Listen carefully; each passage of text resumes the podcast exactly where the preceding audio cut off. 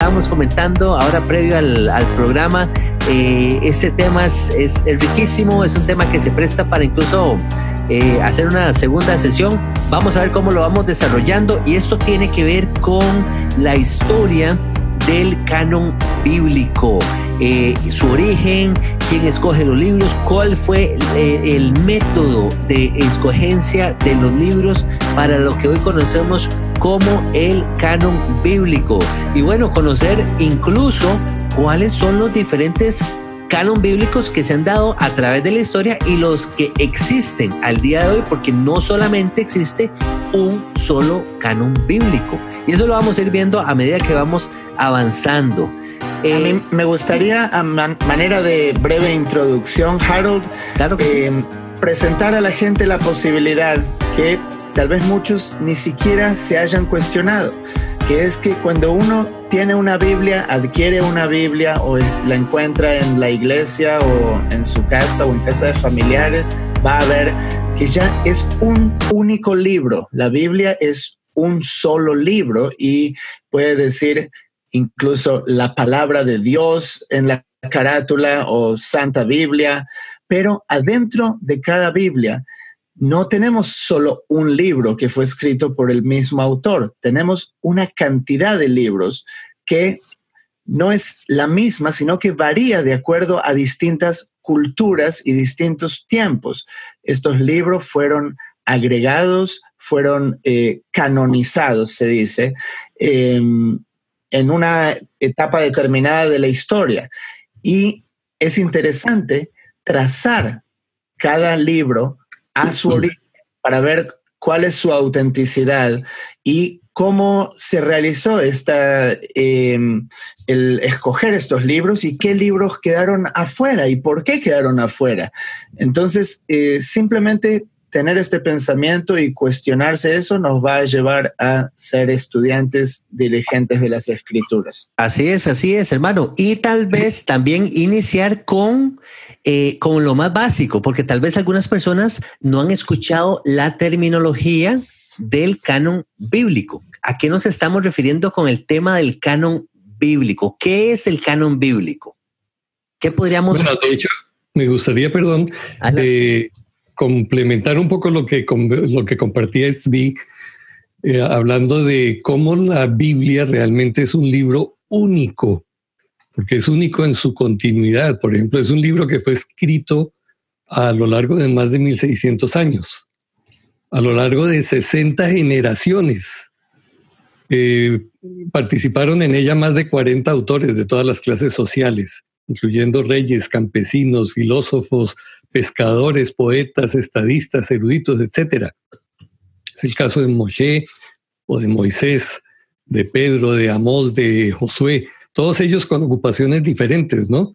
Fue escrita también en diferentes lugares. Moshe escribió en el desierto, Jeremías en una celda carcelaria, Daniel en la ladera de un cerro, Pablo en los muros de una prisión y en otras partes, eh, Lucas mientras viajaba, por ejemplo. Escrito en diferentes épocas también, en épocas de paz, en épocas de guerra, bajo diferentes estados de ánimo. Algunos escribieron en cumbres de gozo y felices y otros en la tristeza y la agonía. Entonces, escrito en tres continentes también, en Asia, África y Europa, y en varios idiomas, ¿no? Se, se cree que por lo menos el Antiguo Testamento está en hebreo y en arameo, y del Nuevo Testamento, pues la tradición dice que fue escrito en griego pero de eso hablaremos un poco más adelante. Qué excelente. Entonces, todo esto hace que, sea una colección de libros, como dice Svi. No es un solo libro, son muchos. Y, pues vale la pena tener esto en mente, ¿no? Así es, así es, así es. Excelente, hermano Miguel. Eh, muchísimas gracias por nutrirnos con esas, con esa información, esos datos. Eh, es interesante. Entonces, viene siendo que el canon bíblico es como un compendio de libros que yo, yo leí muy interesante, la opinión de un, de un escritor, dice, eh, el compendio de libros que la iglesia considera inspirados por Dios. Me llamó muchísimo la atención esa, esa perspectiva de este, de, este, de este autor. Ahora, yo les pregunto a ustedes, si nos vamos al puro inicio, de, bueno, tal vez eh, eh, nos retrocedemos un poco en la historia. Yo les pregunto a ustedes, el canon bíblico. ¿Cuál era el canon bíblico que tenía, por ejemplo, un personaje como Abraham? No existía un canon bíblico. Ahora, avanzamos un poco más en la historia.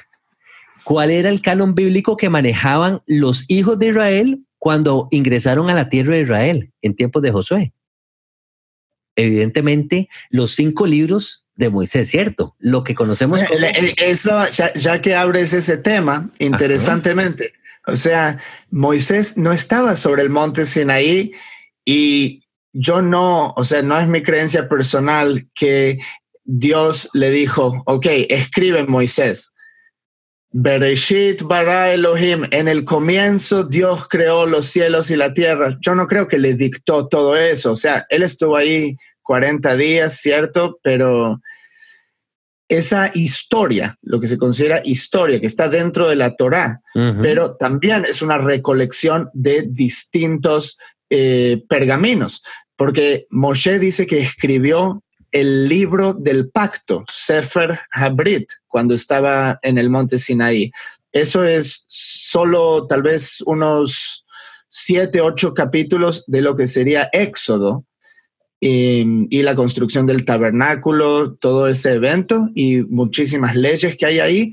Y luego sobre ese rollo es que la sangre de los sacrificios de toros fue eh, derramada sobre la gente y sobre ese rollo. Ahí no estaba escrita toda la Torah como la tenemos ahora. Mm, em, interesante.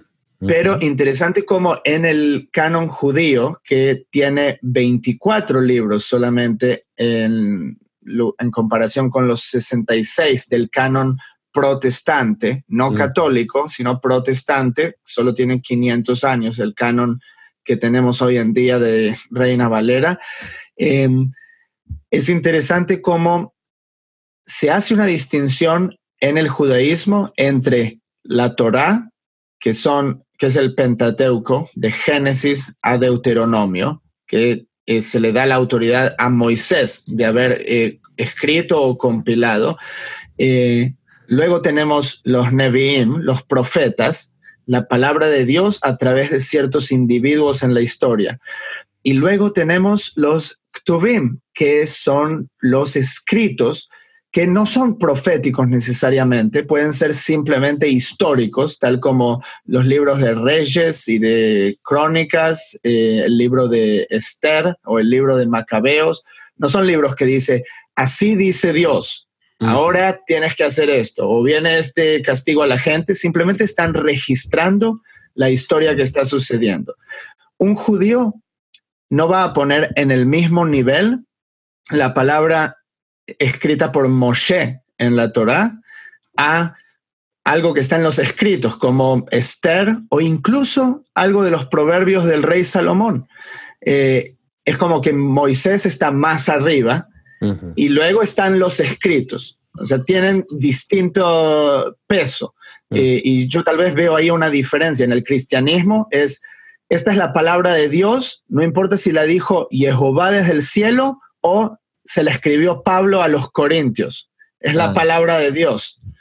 y, yo tal vez no veo eso necesariamente de la misma manera. Qué bonito, hermano Spey, que nos traes esa, esa perspectiva, porque parte de la idea de estos programas es como, como romper esquemas eh, mentales que traemos desde la niñez, eh, que nos han enseñado por, por temas doctrinales. Eh, en el tema, en la línea cristiana, desde la escuelita dominical, nos enseñan que esto que estoy sujetando yo aquí, que es una Biblia, es la palabra de Dios, tal como tú lo dijiste. Desde, de tapa a tapa. De tapa a tapa. O sea, desde Génesis 1.1 hasta Apocalipsis 22, eh, Incluso en donde dice ediciones El Camino 1954, editorial.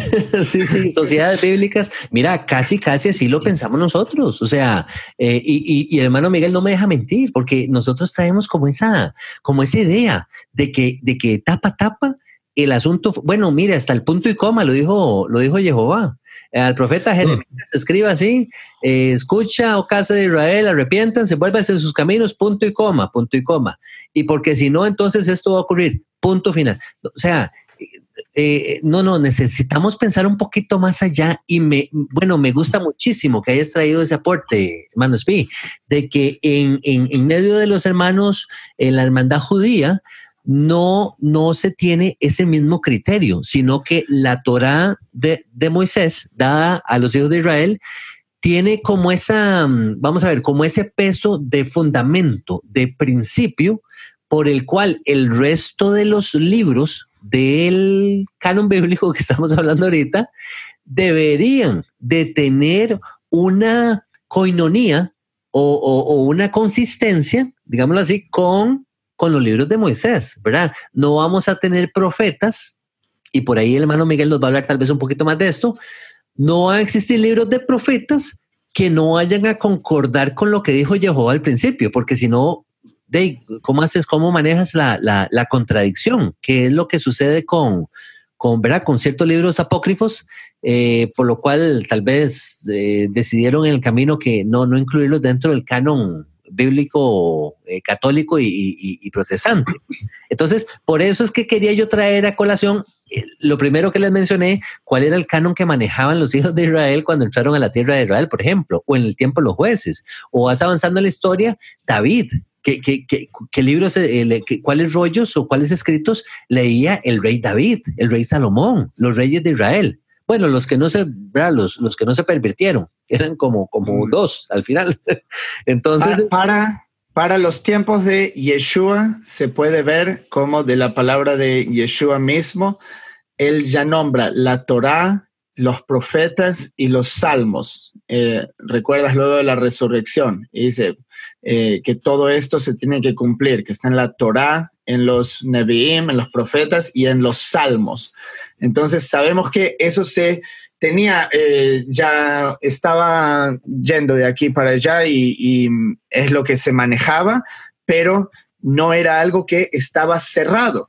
Eh, y podemos ver distintos escritos en el tiempo de Yeshua e incluso un poquito antes en los manuscritos del Mar Muerto cómo se encontraron libros que no están en el canon judío actual eh, en un grupo judío. Y, mm, o sea, los manuscritos del Mar Muerto no es chiste, se encontraron más de mil manuscritos en esas once cuevas de Qumran.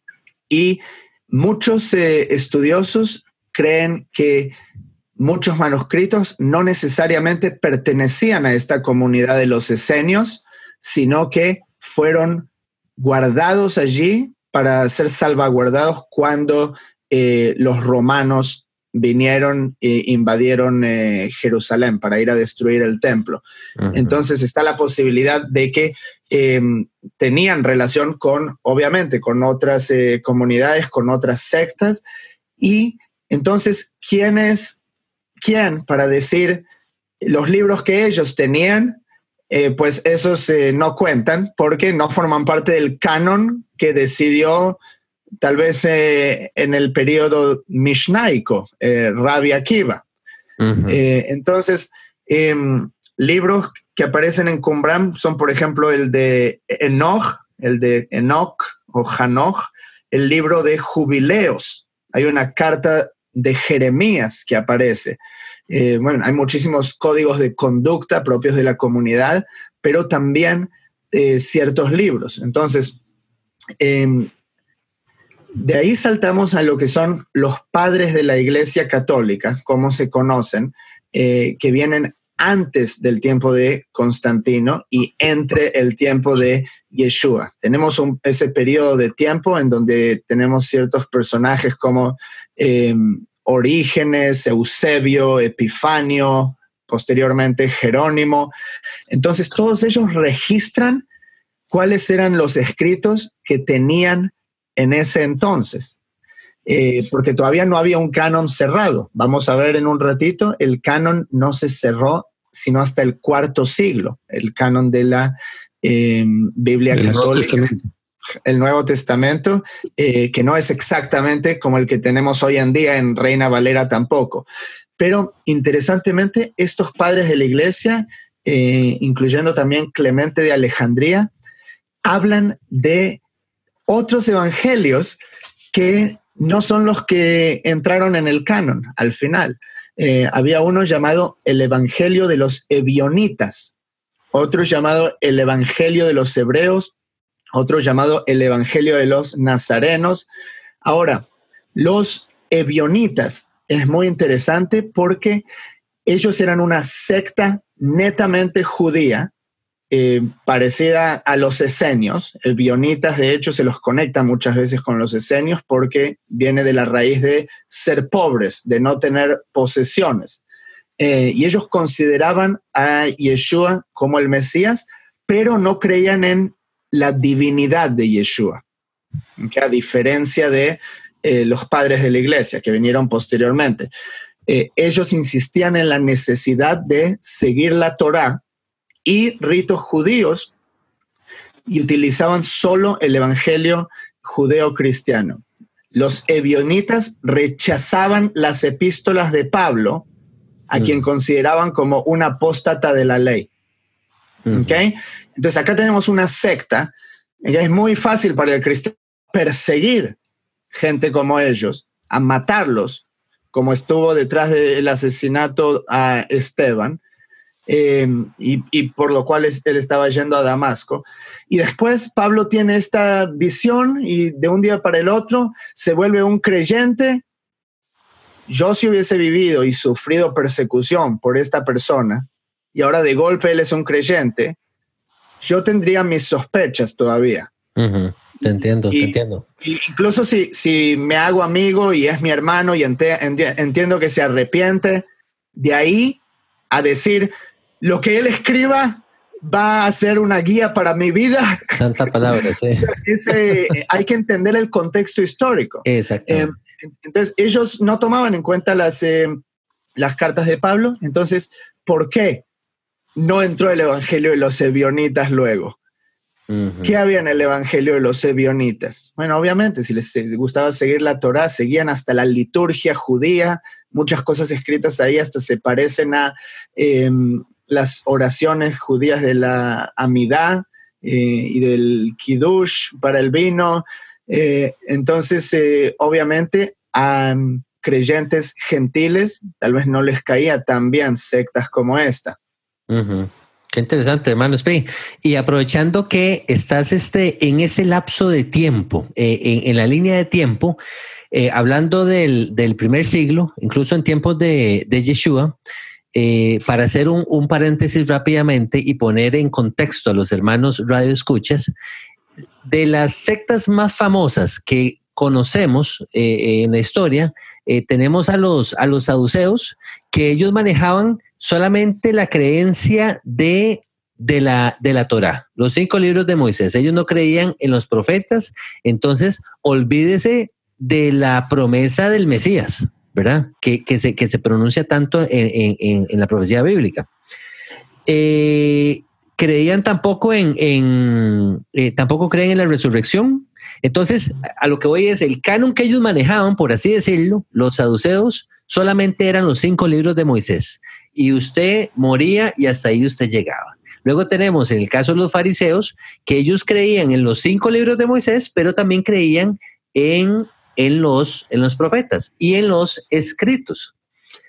Ahora, en el caso de los esenios, ellos también creían en, los, eh, en, la, en la Torah propiamente y creían en, la, en los profetas, pero tenían esa característica que tú mencionas, ¿verdad? Que ellos, ellos eh, era darlos el 100% para el, para, el, para el reino de los cielos, el, vivir solamente para el Señor, vivir para Dios, nada de riquezas personales, muy diferente del caso de los saduceos, que ellos era más bien, el negocio era enriquecerse ellos. Comamos eh, y, y, disfrutemos hoy, ¿verdad? Vivamos hoy porque mañana no sabemos qué va a pasar. Entonces, este, qué interesante que hasta en ese momento ya, ya se van viendo como ciertas divisiones de que ciertos grupos, ciertas sectas solamente estudiaban ciertos libros y otros, otras sectas pues ya van como, como em, engrandeciendo, por así decirlo, el, el canon de ellos, ¿verdad? Aunque hoy no se le conoce como canon. Sí, hermano Miguel. Sí, quiero mencionar algunos eh, criterios que supuestamente se tuvieron en cuenta para definir cuáles eran los libros de del canon, ¿cierto? Porque siempre nos preguntamos, bueno, ¿y quién fue el que hizo esa, esa, esa lista y, qué criterio tuvo? Entonces hay cinco puntos que son básicos, son interesantes de todas maneras. Uno es, se preguntaban, ¿el libro es autoritativo? Es decir, proviene de la mano de Dios, tiene en su texto expresiones como así dice el Señor, así dice Jehová. Segundo, es profético, es decir, contiene profecías y las profecías se cumplieron en el trayecto de que la persona, eh, poco después de que la persona lo escribió. Es un libro auténtico y aquí lo que querían ver era si no había sido plagiado o escrito por otra persona reclamando la autoría de aquel, de, otro, pues. Entonces, eh, tenían un criterio que era si este libro eh, es de dudosa procedencia, deséchelo se preguntaban también si es un libro dinámico, es decir, si tiene el poder para transformar las vidas de la gente. Si una persona que lee un libro de eso realmente comienza a desarrollar otro carácter. Y finalmente, fue recibido, reunido, leído y usado. Es decir, cuál fue la actitud que tuvieron las comunidades cuando recibieron esos libros. Entonces, si esos libros supuestamente cumplían con estas eh, condiciones, se ganaban una, un puesto en el canon y entraban a formar parte de él, ¿cierto?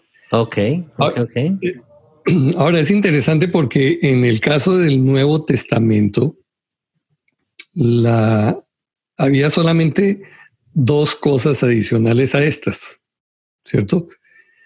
Y era si el libro había sido usado por la iglesia y si tenía carácter de apostólico, o sea, si alguno de los apóstoles lo había escrito, hicieron la excepción de, Marcos y de Lucas, porque lógicamente ellos no fueron directamente apóstoles, y, para justificar la, inclusión de Pablo, pues se dice que él fue el que reemplazó a, a, Judas. Matías, oh, a, Judas, ¿cierto? En vez de Matías. y, y entonces por eso califica como apóstol, ¿cierto? Entonces sí, ahí vemos una cantidad de cosas. De hecho, a todos nosotros se nos enseñó que incluso la, versión Reina Valera era tan autoritativa y tan inspirada como si fuera original. Yo he conversado con gente que dice, no, mire, a mí no me hable si no es la Reina Valera. Y entonces necesitamos, sí, necesitamos abrir nuestra mente y entender que, oye, lo que tenemos en estas traducciones son interpretaciones. ¿Sí? Bueno, Harold y, y, yo también eh, trabajamos en, hacer traducciones y uno como traductor tiene que interpretar mm. y, poner en su vocabulario las ideas que tiene de la otra lengua. Entonces, exactamente pasa con las Biblias.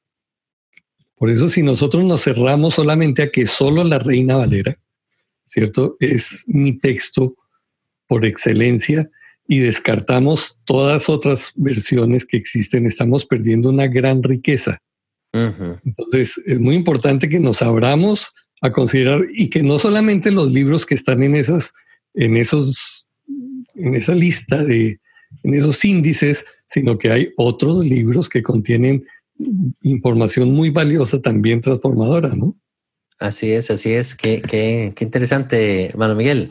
Y fíjese que todavía manteniéndonos en el primer siglo, después de la muerte de Yeshua, esto me llamó mucho la atención. Mientras hacía el estudio de, eh, este tema, me voy dando cuenta que eh, por ahí aparece un personaje que se llama eh, Rabbi Barkova. Y tal vez este está más familiarizado con, este, con este tema.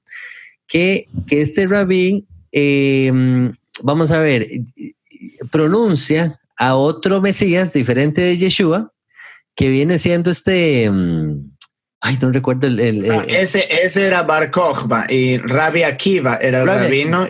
él pronunció a Shimon Bar Kochba como el como Mesías. el Mesías. Ok, perdón. Gracias ahí por la, por la aclaración, hermanos. Entonces, en, en el tiempo de estos, de estos personajes, eh, es interesantísimo cómo se, se dan eh, revueltas. El pueblo, el pueblo judío se empieza a levantar en contra del imperio romano por lo oprimido en lo que, eh, eh, o sea, el estilo de vida oprimido que ellos están llevando por culpa del Imperio Romano, ellos empiezan a levantarse y quieren, de ahí, quieren sacar el Imperio Romano de, de, su, de su área, de su, de su locación de, Israel como tal. Entonces ya empieza a ser esto como un tipo de amenaza para, para Roma. Entonces, a lo que voy con esto es que aparece un personaje, vea qué interesante, aparece un personaje, y tal vez me estoy adelantando un poquito más aquí, en el siglo II, que se llama Marción de Sinope.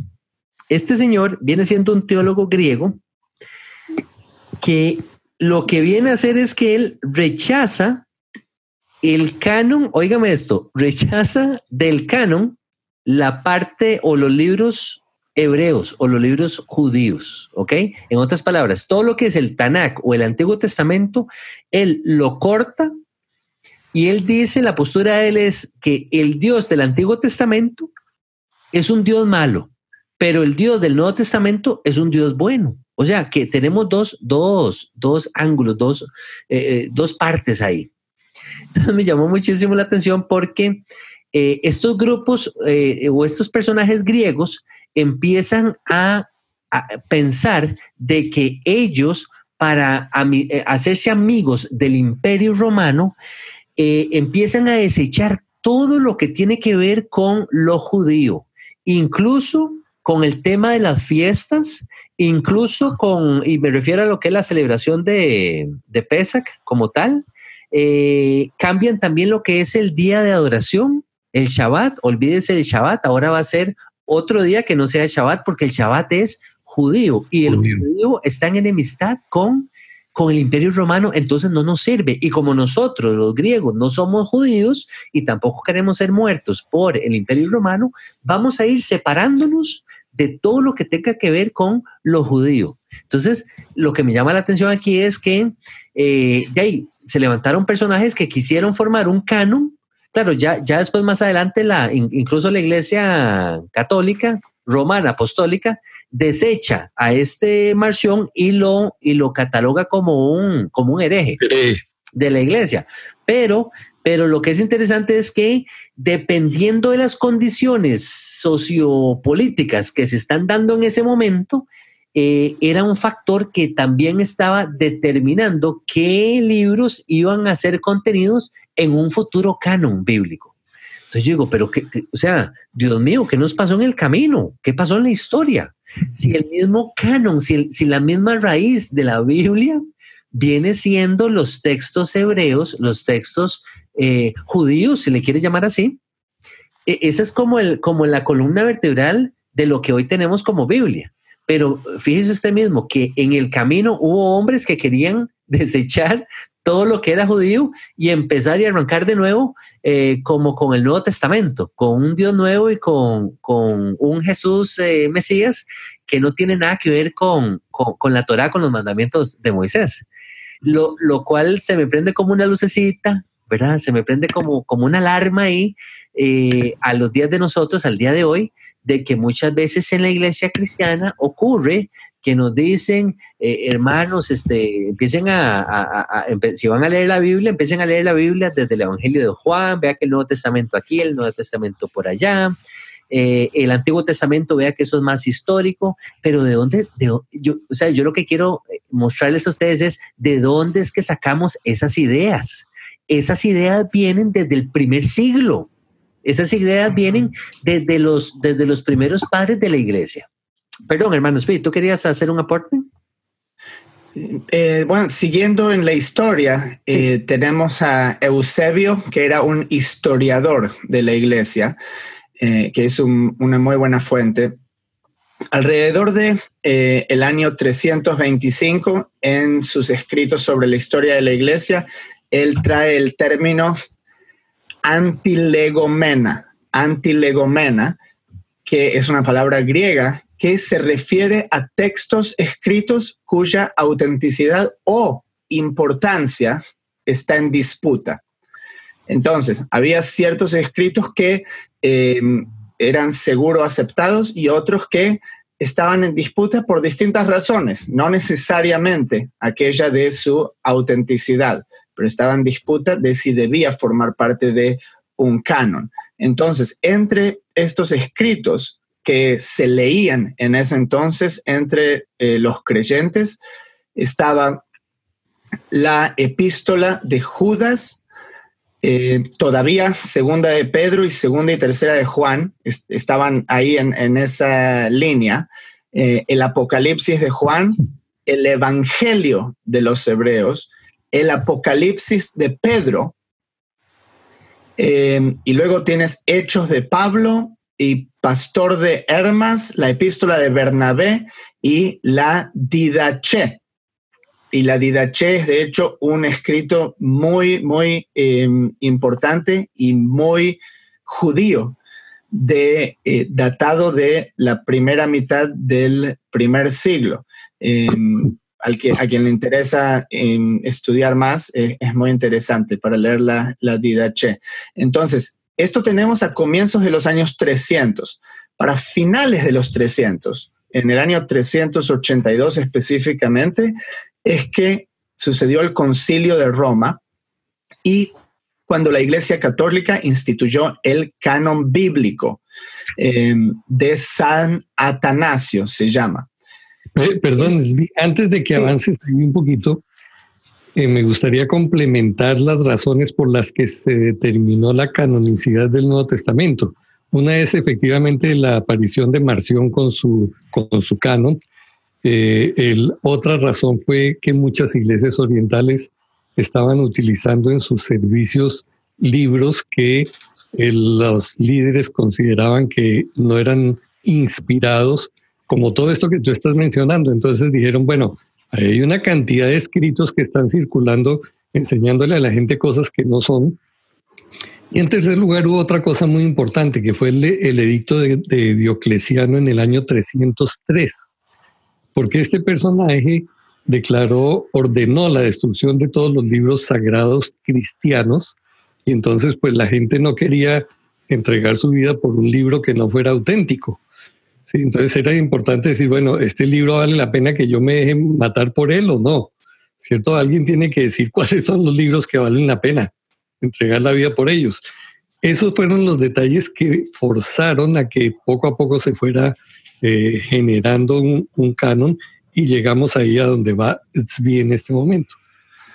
Entonces, sí, en este concilio lo que se toma como base, interesantemente, Em, no es el canon judío de Rabbi Akiva del primer siglo, sino la Septuaginta.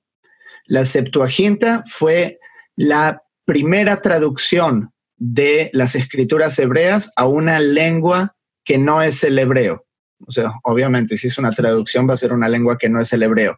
Eh, y se tradujo al griego en Egipto eh, y se conoce como la Septuaginta porque fueron 70 los ancianos judíos que la tradujeron.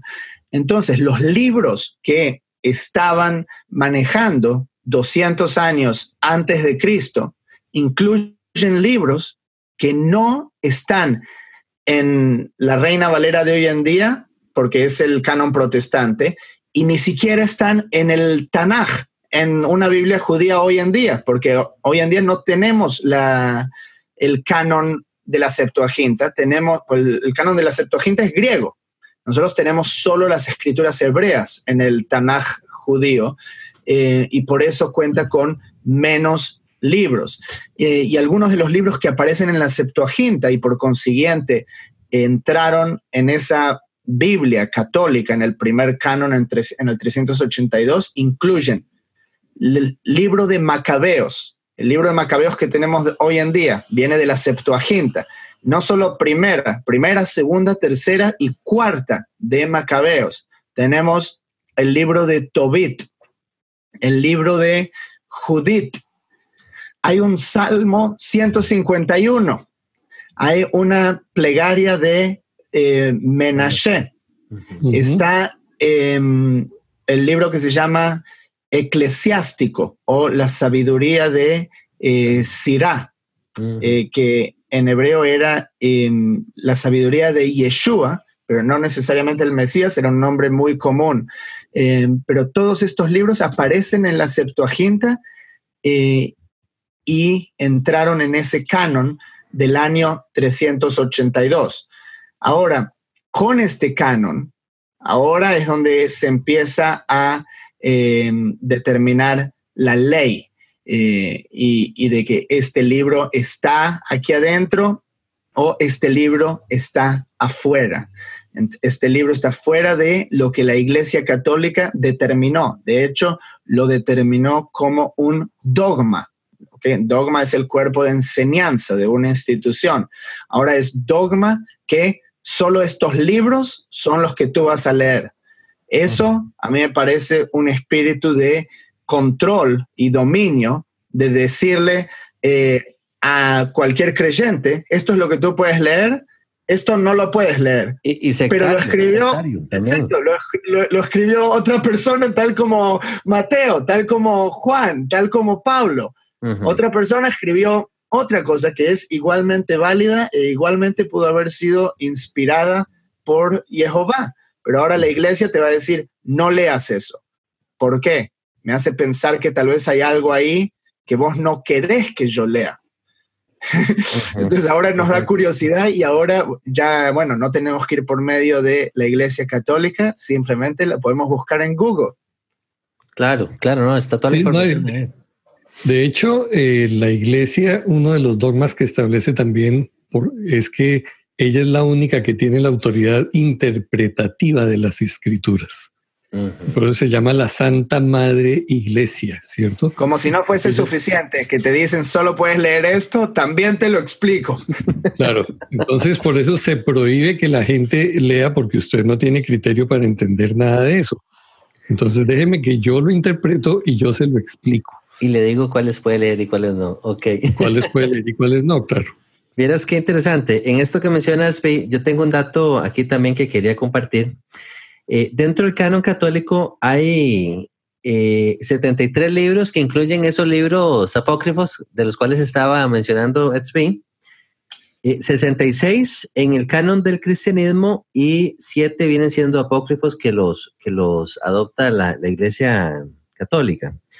Se dividen en dos categorías. Uno viene siendo los protocanónicos, esos son los considerados inspirados por eh, o sea, considerados inspirados por Dios y esto es aceptado por la, mm, digamos, por el grupo judío, por el grupo católico y por el grupo protestante. Luego está la otra categoría que vienen siendo los deuterocanónicos, que vienen siendo libros de la Biblia cuya inspiración se dudó algún tiempo.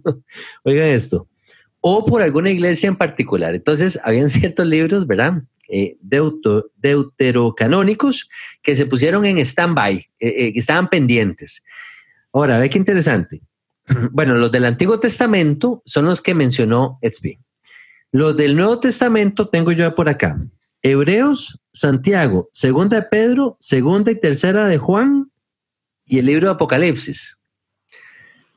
Ahora, ¿qué me llama la atención de estos libros del Nuevo Testamento que estaban en stand-by, que estaban ahí pendientes?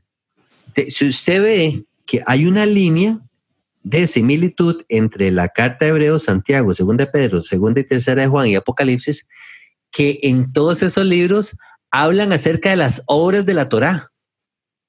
A diferencia, a diferencia de las cartas de Pablo, porque las cartas de Pablo es por la fe en Yeshua nosotros somos salvos. Pero cuando usted lee la, por ejemplo, la carta, segunda carta de Juan y la tercera carta de Juan, usted va a ver constantemente versículos que dicen, em, el que guarda mis mandamientos, si me amáis, eh, entonces vamos a guardar sus mandamientos.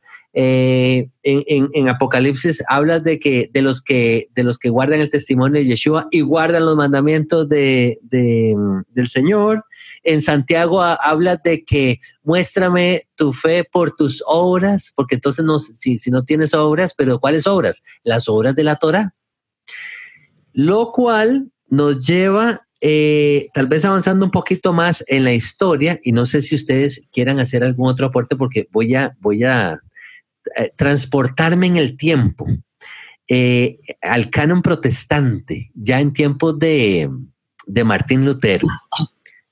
Si quisieran hacer yo creo que, adelante, sí. yo, creo que sería importante anotar, eh, lo mencionó así rápidamente, que Atanasio fue el primero en sacar una lista de libros. Eso fue en el año 367, por favor. 367 años después de, de Yeshua aparece la primera lista. En ese tiempo pudo, pudieron haber ocurrido una cantidad de cosas enormes. Y posteriormente esto se viene a oficializar en un concilio que se realizó en el año 393, el concilio del sínodo de Hipona. Y allí es donde se oficializa ese, esa lista de libros del Nuevo Testamento. Entonces, estamos hablando de muchísimos años después. Cierto. Luego, eh, en el siglo, vamos a ver, en el siglo XVI, allá por los años 1500, aparece este personaje Martín Lutero, ¿verdad? Y ya aparece también lo que viene siendo con el tema de la, de de la reforma y todo esto, ¿verdad? Entonces, va apareciendo el canon protestante, como muy bien lo mencionaba también el hermano Espi. Lo interesante es que este canon protestante, tengo por acá una nota, dice, descarta o omite los libros apócrifos debido a que habían cosas que, que, se mencionaban en esos libros que contradicen otras escrituras, como lo es lo siguiente. Por ejemplo, en, el, en, el, una de las cartas de, de Macabeos, en uno de los libros de Macabeos, eh, hace mención de oraciones por los muertos. Interesante ese dato. Luego, en el libro de Tobías y en el libro eclesiástico, se habla acerca de la eficacia de las obras para alcanzar salvación. Entonces, estos fueron como aspectos que se consideraron también para no eh, meter estos libros en el, en el canon protestante. Ahora, escuchando un poquito más de, la historia de Martín, de Martín Lutero, Vea qué interesante. Al parecer, Lutero estaba en desacuerdo con varios libros eh, ya del canon que existía en ese momento. Y estos libros eran el libro de Esther, porque no se hacía mención de Dios, aparentemente. El libro de Hebreos, Santiago, Judas y Apocalipsis. Nuevamente, eh, con el tema con, Martín Lutero, si, si hacemos un poquito de memoria, era que Martín Lutero era pura fe y nada de obras, ¿verdad? Eh, o sea, las obras no nos llevan a ningún lado, nosotros es por la, fe en, en, Yeshua, somos salvos. Yeshua vino y hizo todo, ya no hay nada más que hacer. Por eso las cartas de Pablo muy bien aceptadas por Martín Lutero, a excepción, oiga qué interesante este dato, a excepción de un pasaje en la carta de Romanos, eh, Romanos 3, 31, donde Pablo hace mención de que si nuestra fe iba a abolir la Torah como tal, y Pablo mismo dice, en ninguna manera. En, en, la síntesis o en el análisis que hace Martín Lutero de la carta de Romanos, interesantemente, él omite ese pasaje bíblico. Y entonces, ya historiadores se cuestionan y dicen, pero qué raro, ¿por qué, por qué, por qué Martín Lutero se brincó ese pasaje, ese versículo de, la carta de, Romanos, porque hacía mención al tema de, de la Torah como tal. Al punto también que Martín Lutero quiso desechar del canon bíblico la, la carta de Santiago. ¿Por qué? Nuevamente, porque Santiago hace mención a muéstrame tu fe a través de tus obras.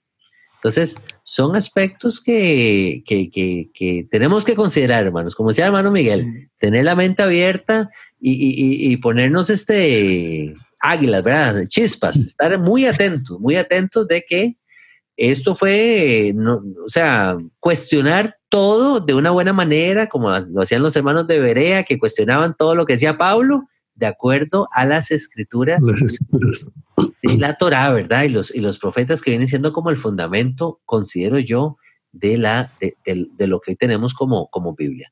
Eh, quería decir algo, hermano Miguel. De, hecho, eh, he tenido la oportunidad de leer el libro de Tobías y otros de estos supuestos apócrifos, donde se dice aquello, por ejemplo, que, que el libro eh, promueve la salvación por obras. Eso no es cierto. Lo que dice el libro de Tobías es que es bueno hacer buenas obras. Que es bueno hacer misericordia. Pero en ninguna, en, ninguna parte dice, y usted alcanzará el cielo mediante tales cosas. Habla de que sí habrá una recompensa y es, y es lo que el Señor dice en múltiples partes, ¿cierto? Apocalipsis. El libro de Ezequiel y en otras dice, bueno, si una persona ha estado actuando rectamente, pero se tuerce al final, ninguna de las cosas buenas que ha hecho tendrá, se tendrá en cuenta. Y viceversa también. El, el, inicuo, si se convierte y deja su mal camino eh, y camina rectamente, será reconocido como justo. Así es. Entonces, tenemos que desprendernos de, aquel, de aquella mentira, porque es falsa, de, que nuestras obras no tienen ningún efecto finalmente en, nuestra salvación. Sí lo tienen. Lo tienen porque son la evidencia de que hemos eh, decidido seguir al Mesías. Son la evidencia de que nosotros estamos andando de la mano con el Padre. Si no hay esas obras, no hay evidencias. El hecho de simplemente haber hecho una oración ya eh, no garantiza absolutamente nada. Entonces, estos libros tendenciosamente son puestos a un lado porque dicen tienen inexactitudes históricas, inexactitudes geográficas eh, y que enseñan doctrinas no son ajustadas al resto de la escritura. Pero depende de cómo leas eso, de con qué lentes y con qué teología estás leyendo lo que está ahí. A mí me parece muy bien ese aporte del hermano Miguel. Eh, ser abierto a, a de, ¿por qué no? Leer otros, otros libros que han sido descartados, rescatar esa sabiduría que aparece ahí, como lo, como lo decía usted, hermano Miguel, con el, con el libro de, de eh, libro de Tobías, eso, el libro de, sí, el libro de Tobías. sí. De cómo eh, filtrarlo, ¿verdad? procesarlo todo, pesarlo todo, como la misma escritura nos enseña, y retener lo bueno y desechar lo malo. Entonces, pero no cerrarnos como, como el libro de, de Enoch, que hemos hecho otros estudios por ahí, o, el libro del justo también, que se menciona en, las escrituras en un par de ocasiones. Eh, podemos leerlo eh, y rescatar, rescatar nuevamente lo, lo, lo, bueno, lo que se apega al, a las escrituras de Moisés. Digo yo, el mejor filtro que tenemos, la Torá, los profetas, fue lo que el mismo Yeshua eh, leía en las sinagogas lo que el mismo Yeshua enseñaba al pueblo, lo que le enseñaba a sus discípulos. Entonces, eh, no podríamos decir, yo no me atrevería a decir, eh, yo no sé ustedes hermanos, pero yo no me atrevería a decir que estos obispos de la Iglesia Católica, que al final vienen siendo, o, estos papas que, que al final tuvieron esta participación en la escogencia de lo que hoy es el canon católico y el canon protestante, de, que hayan sido este, ordenados por Dios, ¿verdad? Señalados por Dios para decir, sí, estos son los libros que van a estar contenidos en el canon bíblico, ¿verdad? Así, Dios me dijo que estos eran los libros. Yo no, yo no podría poner las manos al fuego, ¿verdad? Y poder decir eso. Obvio que no. Eso es como, como atreverse. Adelante, hermano. para ponerlo en perspectiva, este es el canon católico. El catolicismo viene de Roma este era solo un lugar en donde había creyentes. O sea, tal como había una iglesia católica, también había una iglesia griega ortodoxa. Ellos no tenían, no, eran dependientes de la iglesia católica en la tradición de em, oriental.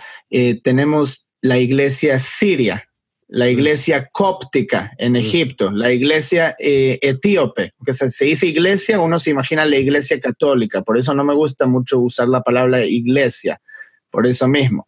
Pero eh, imagínese la, comunidad de creyentes, la comunidad de creyentes etíope, eh, ortodoxa. Em, entonces, todos, todas estas iglesias tenían también acceso a estas eh, cartas y a estos eh, manuscritos que em, luego formaron el canon católico y también otros que no entraron en el canon católico. Entonces acá estoy viendo como un cuadrito eh, que compara muchas de esas. El libro de Tobit que mencionaban, el libro de Judith, el libro, em, hay capítulos extra en el libro de Esther, eh, estos no están en el canon protestante que tenemos hoy en día.